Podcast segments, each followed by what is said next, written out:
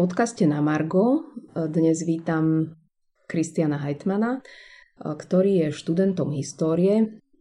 Zaujímavé na jeho príbehu je to, že je Nemec, ktorý žil aj študoval v Nemecku a na vysokú školu sa vrátil žiť na Slovensko. Vítaj. Teší ma. Kristian, ako si sa ocitol v Bratislave, hoci vieme, že aj tvoje meno je nemecké, žil aj študoval si v Nemecku. Čo ťa pritiahlo do Bratislavy? No ja ako rodinný bratislavčan som v istom zmysle spätý s týmto mestom a keď som teda mal možnosť ísť na výšku niekam buď do Nemecka alebo teda do Viedne, tak som si povedal, že je to zaujímavá príležitosť, ako sa dostať naspäť na Slovensko. A tak som sa teda ocitol tu s tým, že som počas tej doby, čo som teda žil v Nemecku, vôbec nepočítal s tým, že by som sa niekedy naozaj mohol dostať naspäť. Tu povedzme, že tvoj otec je Nemec a mama pochádza zo Slovenska. Čo ťa ťahalo späť na Slovensko? Prežil si tu určité roky v detstve. Čo ťa ťahalo späť? Hlavne tie sociálne kontakty. Väčšina mojich priateľov sú Slováci. Časť teda je aj vo Viedni. A v istom zmysle to bola naozaj možnosť, ako sa dostať naspäť, kým tu všetci sú, lebo bolo jasné, že mnohí odchádzajú na výšku niekam inam a kým som teda vedel, že tu poznám ľudí a tak ďalej, tak bola naozaj pekná príležitosť sa dostať naspäť, vidieť ešte kamošov a eventuálne, ak by som sa chcel dostať do toho Nemecka, tak sa tam môžem dostať aj v budúcnosti, ale toto obdobie, keď naozaj ešte kamoši sú tu na, je niečo, čo, na čo sa nedá spoľahnúť, že, že to bude aj v budúcnosti, takže. Je zaujímavé, lebo väčšina ľudí alebo študentov zo Slovenska plánuje odísť smer západná Európa ty si sa vydal presne opačným smerom. Prečo? Ja si myslím, že ono je dôležité ísť niekam inam, či už na západ alebo na východ, ale vidieť niečo nové. A je dôležité aj sa dostať naspäť, vrátiť sa. A to je niečo, kde vidím, že nie len ja, ale aj iní kamoši, čo boli či už na západe alebo na juhu, sa naozaj vracajú naspäť na Slovensko. Myslím si, že to je niečo ozaj pozitívne. A v tomto uh, zmysle myslím, že všetci, čo majú možnosť ísť niekam inám, by mali ísť niekam inám, ale nemali by nejako zabudnúť na to vrátiť sa naspäť. A myslím si, že Slovensko naozaj má mnohých šikovných a talentovaných ľudí, čo sa môžu inde naučiť niečo iné a môžu sa naučiť možno viacej, ako by sa naučili iba tu na ale myslím si, že mali by sme sa všetci podielať aj na tom, aby sa Slovensko dostalo niekam inám, než je dnes. Čo si ty odnášaš zo Slovenska? Prečo je pre teba Slovensko inšpiráciou? Alebo či môže byť obohatením možno raz pre tvoj pracovný alebo profesný, súkromný život? Ako ja to vnímam tak, že pre mňa osobne je dosť podstatné, že chápem, ako fungujú malé štáty čo je niečo, čo ľudia, čo žijú vo veľkých štátoch, často nechápu. A tu ne, ide aj o Nemecko, ale nie len o, o Nemecko. Vidíme, že veľmi často uh, tie väčšie štáty nemajú veľa pochopenia pre to, ako uh, fungujú malé štáty a ako tam myslia malé národy. A to je niečo, čo je myslím, že dosť dôležité pochopiť, uh, ak sa nechceme dostať do politického systému, kde všetko dominujú len veľmoci a malé štáty sú len figurárikami na šachovnici a sú posúvané tam a tam. Tak poďme si to rozobrať. Ako podľa teba fungujú malé štáty ako Slovensko? Čo je dosť dôležité je, že malé štáty seba same vnímajú ako malé štáty, čo je niečo, čo by veľký štát sám o sebe nikdy nepriznal. A to znamená, že malý štát má menej možností, má menej vplyvu a je oveľa dôležitejšie naozaj nájsť eh, nejaký pragmatický prístup k veciam. Takže eh, to, čo vidíme často vo veľkých štátoch, je, že ten pocit, že sú v nejakej významnej pozícii a dokážu ovplyvňovať naozaj mnohé udalosti na svete, či už je to v Európe alebo aj mimo nej. To je niečo, čo v malých štátoch myslím, že sa vyskytuje menej a oveľa častejšie sa fokusujú na svoje vlastné problémy, na, na, na seba samých a to je, to je ale niečo, čo neznamená, že by um, nemali niekedy veľmi, veľmi užitočný pohľad uh, na nejaké udalosti vo svete. Hlavne keď uh, sú to udalosti v iných menších štátoch a väčšie štáty nechápu, čo sa tam v skutočnosti deje. Čiže sme, vieme byť viac empatickí uh, so situáciou v štátoch, kde je situácia podobná ako u nás? Nie som si úplne istý, či je to naozaj empatia, ale máme viacej pochopenia v tom zmysle, že keď je nejaká situácia podobná tej našej, tak vieme to lepšie pochopiť, takisto ako vidíme, že veľké štáty sa medzi sebou lepšie chápu, ako my možno chápeme tie veľké. Si svojim pôvodom, ale aj to, kde pôsobíš, akým si mostom medzi, medzi Nemeckom a Slovenskom. Naražaš na to, že cítiš sa ako Slovák alebo Nemec, alebo hráš na dve strany, vysvetľuješ si akýmsi mostom, ako to sám cítiš? No ja nikdy o sebe netvrdím, že by som bol Slovák, mám aj slovenské občianstvo. Um, nikdy nemám problém s tým povedať, že som zo Slovenska, ale tým, že na Slovensku som bol veľmi dlho vnímaný ako Nemec, keď sa ma niekto spýta, čím som, tak to zvykne byť moja najčastejšia odpoveď. A tie mosty, darí sa ti napríklad, dlho si študoval aj na Slovensku, základnú aj časť strednej školy, zažil si školstvo v Nemecku. Ovplyvnilo ťa to? Tieto dva životné pohľady?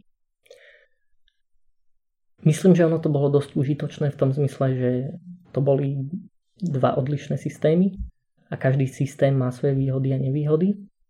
Hlavne v školstve vidíme, že na Slovensku je, sa, sa školský systém zakladá na tom, že sa ľudia musia naučiť, hlavne teda žiaci musia naučiť veľmi veľa informácií, ale často mávajú potom už problémy ich nejako používať.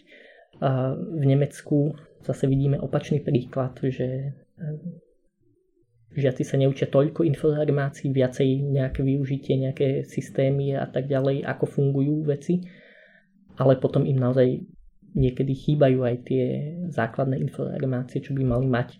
A myslím si, že to je niečo, kde vidíme, že obidva prístupy majú svoje pozitíva a majú svoje negatíva. A mne osobne dalo jednak veľmi veľa to, že som eh, bol tu na, na Slovensku a zažil, ako to funguje tu na.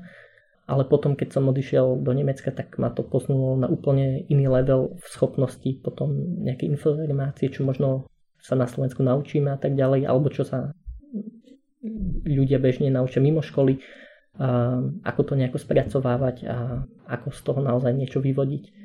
Čiže tvrdíš, že e, informačne sme na tom dobre? Že sme naučení cibriť svoju pamäť? E, to sa často kritizuje v tom slovenskom školstve, že to memorovanie, e, disciplína, to frontálne vyučovanie a podobne. Je to, je to teda výhoda, hej? Ty to vidíš ako výhodu, ktorá ti dala nejaký základ, aby si potom ďalej mohol analyzovať tie informácie. Ja to vnímam ako základ, v tom zmysle, že človek musí poznať nejaké základné informácie na to, aby mohol si vedieť niečo vyvodiť. Problém na Slovensku je, že často to tam končí, takže ľudia už sa nenaučia, čo spraviť s tým, čo sa naučili. A to je niečo, eh, čo je veľký problém, lebo nejde tu len o to, že sa naučíme naspamäť nejaké fakty, lebo tak dlho ako nevieme tie fakty nejako posadiť do kontextu a si z nich niečo vyvodiť, eh, sú nám úplne na nič. Ako vnímaš prístup e, napríklad k disciplíne, k tomu, že na Slovensku žiaci sedia v klasických hlaviciach, e, učiteľe autoritou a podobne, e, čo v Nemecku samozrejme asi to závisí aj od danej školy a od, od filozofie danej školy, ale je ten prístup asi voľnejší. Vieš porovnať tieto veci? Na toto mi napadá jedna nazvime to anekdota. Na Slovensku bolo zvykom, že sa vždy zapisovalo, kto meškal na hodinu, čo viedlo k tomu, že ľudia, aj keď niektorí meškali častejšie, sa snažili dôjsť na čas. V Nemecku sa to nezapisovalo, čo viedlo k tomu, že neviem prečo, ale veľká časť ľudí tam zvykla dôjsť na hodinu, na čas, ale ľudia ako ja, keďže nemali ten tlak, zvykli na každú hodinu meškať 5 minút. A viedlo to k tomu, že na jednej strane žiaci boli slobodnejší v tom, čo spravia alebo nie, lebo tam neboli nastavené mechanizmy na to, um, ako sa postarať o to, aby ľudia chodili na čas. Na druhej strane myslím si, že ako náhle ľudia, podobne ako ja, zvyknú meškať a nie sú nastavené tieto, tieto mechanizmy, naozaj vidíme, že ľudia sa vyvíjajú odlišne a každý je, každý je v tomto individuálny. A to bolo veľmi, veľmi zaujímavé vidieť, že predsa sa našli aj ľudia, čo zvykli dojsť na čas bez toho, aby na to teda boli, bol nastavený systém, aby to nejako kontroloval a tak ďalej. Ako, ako hodnotíš um, systém hodnotenia alebo známkovania? Uh, tresty a um, odmeny v podstate vieme povedať v školstve. Je tam odlišné nastavenie? Myslím, že veľký, uh, jeden veľký rozdiel, čo ja vnímam, je to, že v Nemecku sa viacej dbá na to, aby sa žiaci podielali aktívne na vyučovaní, to znamená, aby sa diskutovalo, um, aby sa kládli otázky, aby existovali nejaké skupinové práce a tak ďalej. A to je veľmi pozitívne v tom zmysle, že naozaj, keď je nejaká písomka, každý žiak môže spraviť nejakú chybu, môže si niečo zle zapamätať, ale tak dlho ako naozaj dlhodobo pracuje a podiela sa na vyučovaní, nemalo by to byť niečo, čo mu pokazí celú známku. A to je niečo, čo mi na Slovensku chýba, že všetko naozaj zvyklo závisieť od tých písomiek, čo boli a naozaj sa nekládol raz na to, ako sa žiaci podielajú, menej sa diskutovalo a naozaj nešlo, nešlo až tak veľmi o to um, zapájať žiakov do toho priebehu vyučovania, ale išlo o to, aby žiaci sedeli a počúvali to, čo sa im povie.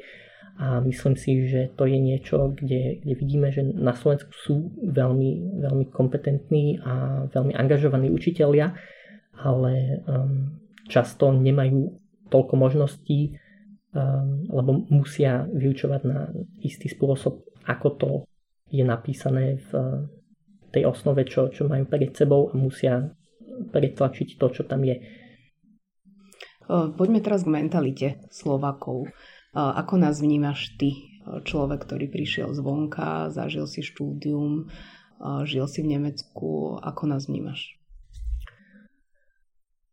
Myslím si, že Slovensko nie je homogénne, napriek tomu, že je malé. Myslím, že tak ako vo všetkých eh, štátoch vidíme, eh, existuje vidiek a existujú mesta a to sú dve odlišné záležitosti. Takže aj v tomto tá, tá mentalita je odlišná. Každopádne povedal by som, že slovenská a nemecká mentalita eh, v istých aspektoch sú si eh, blízke, v istých aspektoch sú, od, sú si odlišné. A vidíme, že mnohé iné štáty sú oveľa eh, vzdialenejšie od eh, toho, čo ja by som nazval stredoeurópska mentalita. A aj keď tam vidíme, že každý štát je odlišný a tak ďalej, tak môžeme povedať, že žijeme viac menej v jednom regióne a tento mal z časti spoločné dejiny, z časti možno aj odlišné, ale podobné dejiny. A vidíme, že tie kultúry sa navzájom ovplyvňovali. Hlavne tu na Bratislave vidíme, že naozaj e, tu žije, žijú nielen Slováci, ale teda aj iné národnosti. A vidíme, že e, keď sa pozrieme na situáciu 100 rokov dozadu, to národnostné zloženie bolo zase o dosť iné. A to je niečo, čo sa časom aj, aj menilo um, a vidíme, že to viedlo k tomu, že sa navzájom uh, tie, tie národy aj, aj obohaťovali. A ja som niekto, kto si myslí, že to rakúsko-uherské obdobie, čo sme tu mali veľmi dlho, bolo aj pozitívnou skúsenosťou pre všetkých zúčastnených, lebo naozaj sme zažili niečo, kde mnoho národností žilo na jednom území alebo teda v jednom štáte a dokázali spolu viac menej efektívne spolu nažívať a naozaj sa vzájomne obohacovali. To, že to malo aj isté negatívne aspekty, nechcem popierať, ale myslím si, že nemali by sme zabúdať aj na tie pozitíva. Vnímaš nás tak, ako nás opisujú často tie stereotypy, ktoré sa hovoria o Slovákoch, teda že sme možno takí uzavretí, na druhej strane sme štedrí, um, že máme zmysel pre vzťahy, rodinu a podobne. Na druhej strane máme problém z toho si priznať, že, že sú tu aj iní ľudia, iné názory, že sme takí viac konzervatívni. Ako nás vnímaš? Každopádne by som súhlasil s tým, že na Slovensku je ten aspekt tej rodiny a tak ďalej dôležitejší než v západných štátoch, hlavne keď vidím Nemecko. Um, ono to má svoje pozitívum, čo by bolo, že ľudia sú naozaj ochotní pre svojich príbuzných spraviť oveľa viacej než ľudia v západných štátoch. A negatívum je, že často tam potom nejaká pomoc končí, takže ako náhle vidíme nejaké veľké globálne témy, tá ochota ľudí sa tam zapájať, sa tam angažovať je oveľa menšia.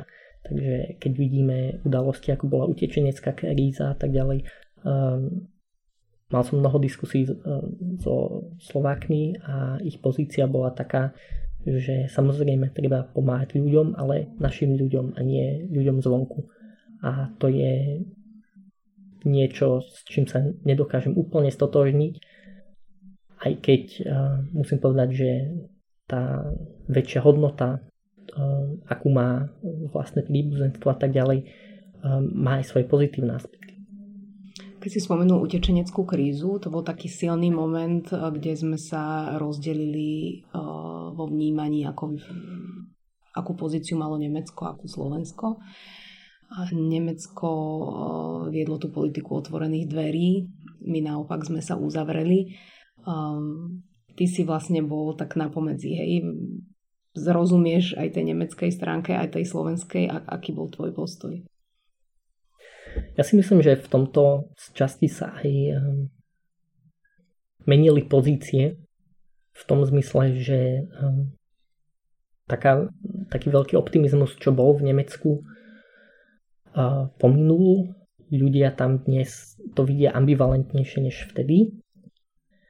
Ale myslím si, že musíme mať na pamäti, že to bola výnimočná situácia. A tu nejde o to, že by Nemecko alebo hociaký iný štát chcelo mať takúto výnimočnú situáciu častejšie a pravidelne, ale v tejto výnimočnej situácii bolo nutné niečo spraviť.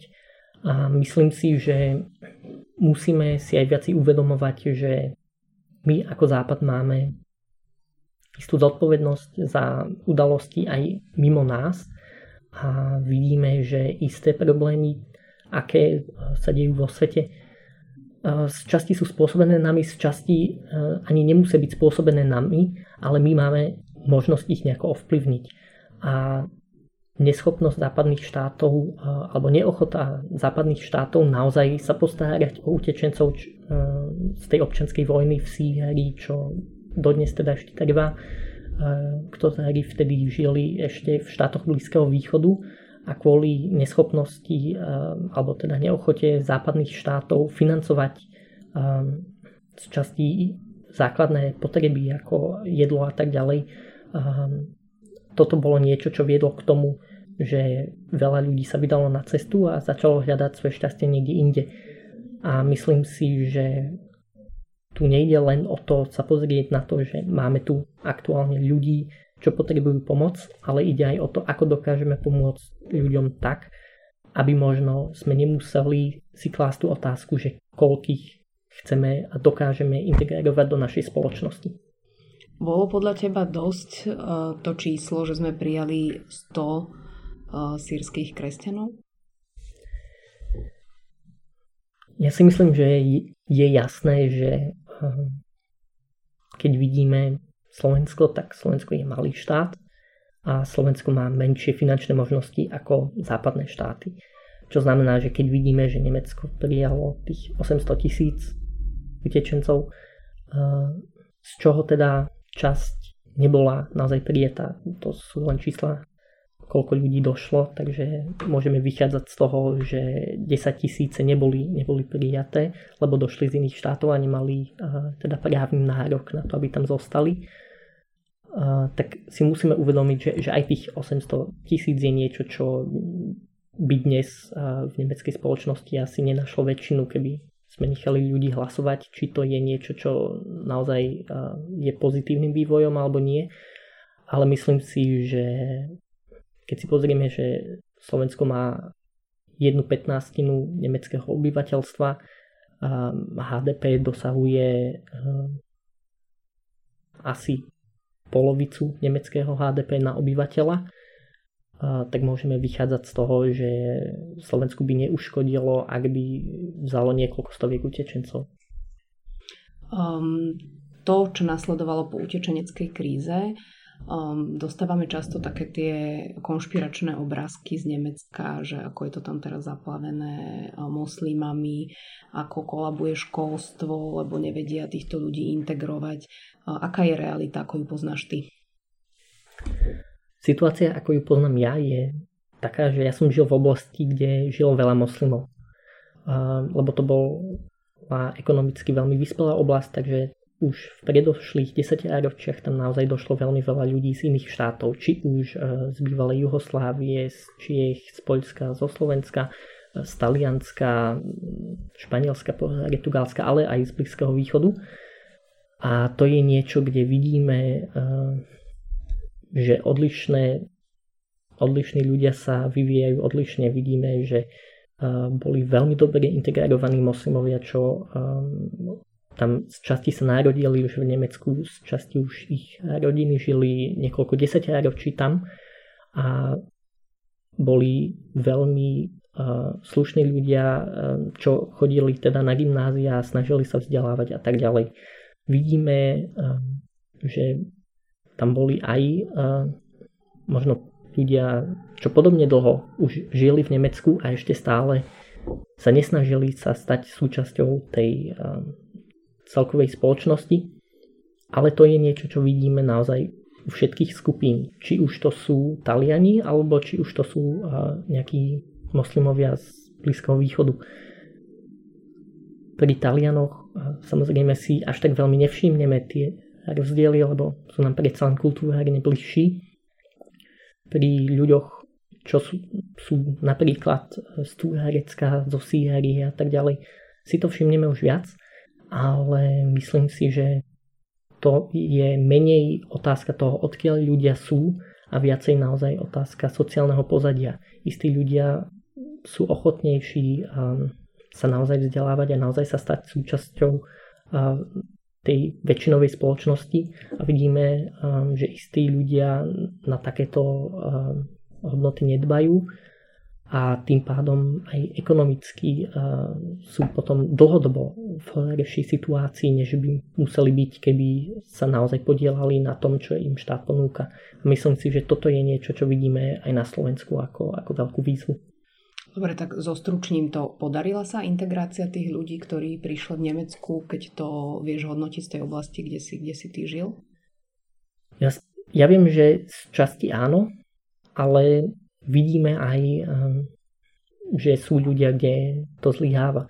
A myslím si, že tam musí byť štát naozaj ochotný jednak ako ponúknuť možnosti, ako sa zapojiť a tam musí aj spoločnosť byť ochotná akceptovať týchto ľudí a to je niečo, čo vnímam ako na Slovensku ako istú, istú ťažkosť, lebo ľudia, kde vidíme, že nepochádzajú odtiaľto, sú často vnímaní ako niekto, kto sem nepatrí a tým pádom aj ich ochota stať sa súčasťou slovenskej spoločnosti by bola malá a myslím si, že toto je niečo, kde, kde, na čo musíme pracovať, ale na druhej strane je jasné, že keď niekto um, nie je ochotný dodržiavať nejaké dané e, zákony. E, štát musí byť aj ochotný e, v takýchto situáciách zakročiť a naozaj tieto zákony presadiť. A myslím si, že toto je aj nutnosť, ak vidíme naozaj v Nemecku teda 100 tisíce ľudí, čo prišli a naozaj snažia sa, sa vzdelávať, získať si prácu, naozaj dodržiavajú zákony a potom vidíme naozaj niekoľkých a myslím si, že, že keď si povieme, že áno, možno 1% robí problémy, ľudia budú mať pocit, že, že to je veľa ľudí, alebo keď dojdu 100 tisíce, tak 1% to bude niekoľko tisíc ľudí.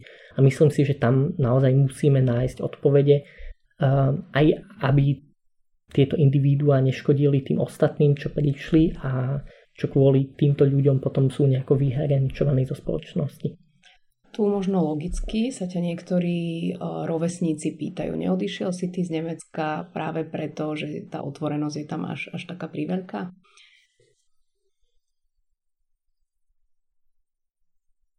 Ja som odišiel e, z toho dôvodu, že som e, sa chcel dostať naspäť.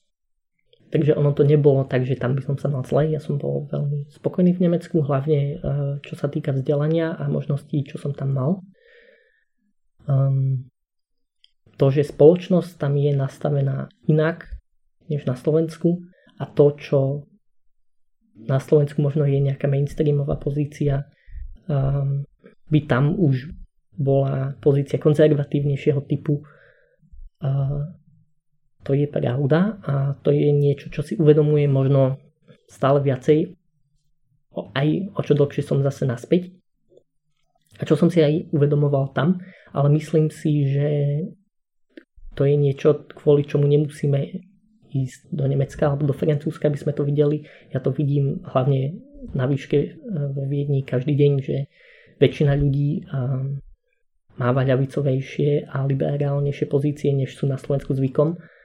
A myslím si, že ono je aj veľmi užitočné vidieť, že ľudia mávajú odlišné pozície na odlišné otázky a myslím si, že musíme vidieť, že odlišné problémy si vyžadujú odlišné odpovede a veľmi často tie jednoduché odpovede, či už sú to zľava alebo správa, nie sú naozaj nápomocné k uh, odpovedí na, na palčivé otázky, lebo vidíme, že tie problémy, čo sú, sa aj menia a prichádzajú nové výzvy a niekedy môže byť odpovedou niečo z ľavej strany a niekedy niečo z pravej strany a my potrebujeme mať nejaký dialog naozaj všetkých pozícií a niekedy aj s tými ľuďmi, kde sme presvedčení o tom, že majú na niečo chybnú pozíciu, lebo isté problémy dokážeme naozaj vyriešiť len spolu. A nemôžeme si dovoliť, hlavne na Slovensku, aby sme nejaké problémy neriešili a nechali bujnieť tu na všetko to, čo, čo momentálne nefunguje. Si zároveň kresťan z kresťanskej rodiny. Cítiš sa možno aj preto na Slovensku viac, viac prijatý? Častokrát sa teraz kritizuje, kritizujú západné univerzity, že práve to, čo hovoríš ako slovo dialog, že tá konzervatívna časť je skôr už vytlačená na okraj, že je to už posúvané do niečoho, čo je extrém, teda by nemal, nemalo by mať zastúpenie ani vo verejnej debate. Cítiš sa v tomto teda slobodnejšie na Slovensku? Myslím si, že um, na Slovensku je jednoduchšie než na západe naozaj verejne um, propagovať nejaké konzervatívne pozície. Ale myslím si, že na Slovensku je aj jednoduchšie naozaj propagovať nenávisť voči istým skupinám. A to je niečo, čo podľa mňa s kresťanstvom nemá nič spoločné a myslím si, že odpovedou na to ani nie je dostať sa do stavu nejakej novej cenzúry, ale myslím si, že spoločnosť by mala byť dostatočne vyspelá na to, aby vedela, ako odpovedať na takéto problémy. Lebo toto je výzva, um, ktorá v podstate nikomu nepomáha. To, že istí politici alebo aj isté mediálne osobnosti si namýšľajú že získajú voličov tým, že budú znevažovať nejakú skupinu a naháňať strach svojim voličom, to je niečo, čo nikomu nepomáha a čo ani nedokáže vyriešiť nejaké skutočné výzvy, čo tu možno máme. Ty študuješ históriu, zároveň si začal písať pre náš portál zahranično-politické analýzy. Um, prečo sa chceš venovať u nás práve týmto témam? Myslím si, že na Slovensku aj tým, že Slovensko dlhodobo má taký pohľad na, na seba a z časti aj musí riešiť tie svoje otázky, tak v istom zmysle zanedbáva ten pohľad von. A veľmi často vidíme, že nejaké diskusie, čo um, bývajú v médiách a tak ďalej, sa točia okolo otázok, ako sa nás týkajú nejaké vonkajšie problémy a, alebo zahranično-politické otázky, ale nevidíme tam naozaj um, dlhodobo nejaký fokusovaný pohľad na, na tieto otázky. Takže to sa dostane do slovenských médií vždy vtedy, keď naozaj uh, sa nás to dotkne, ale mimo toho nám chýba dlhodobý pohľad na nejaký zahranično-politický vývoj. A myslím si, že to je veľmi dôležité, ak chceme naozaj spolupracovať s inými štátmi, ak chceme naozaj e, presadiť aj naše pozície, my musíme pochopiť, čo sa vo svete deje. Ďakujem, Kristian, za účasť na podcaste na Margo a tešíme sa na ďalšie tvoje texty. Dovidenia. Ďakujem.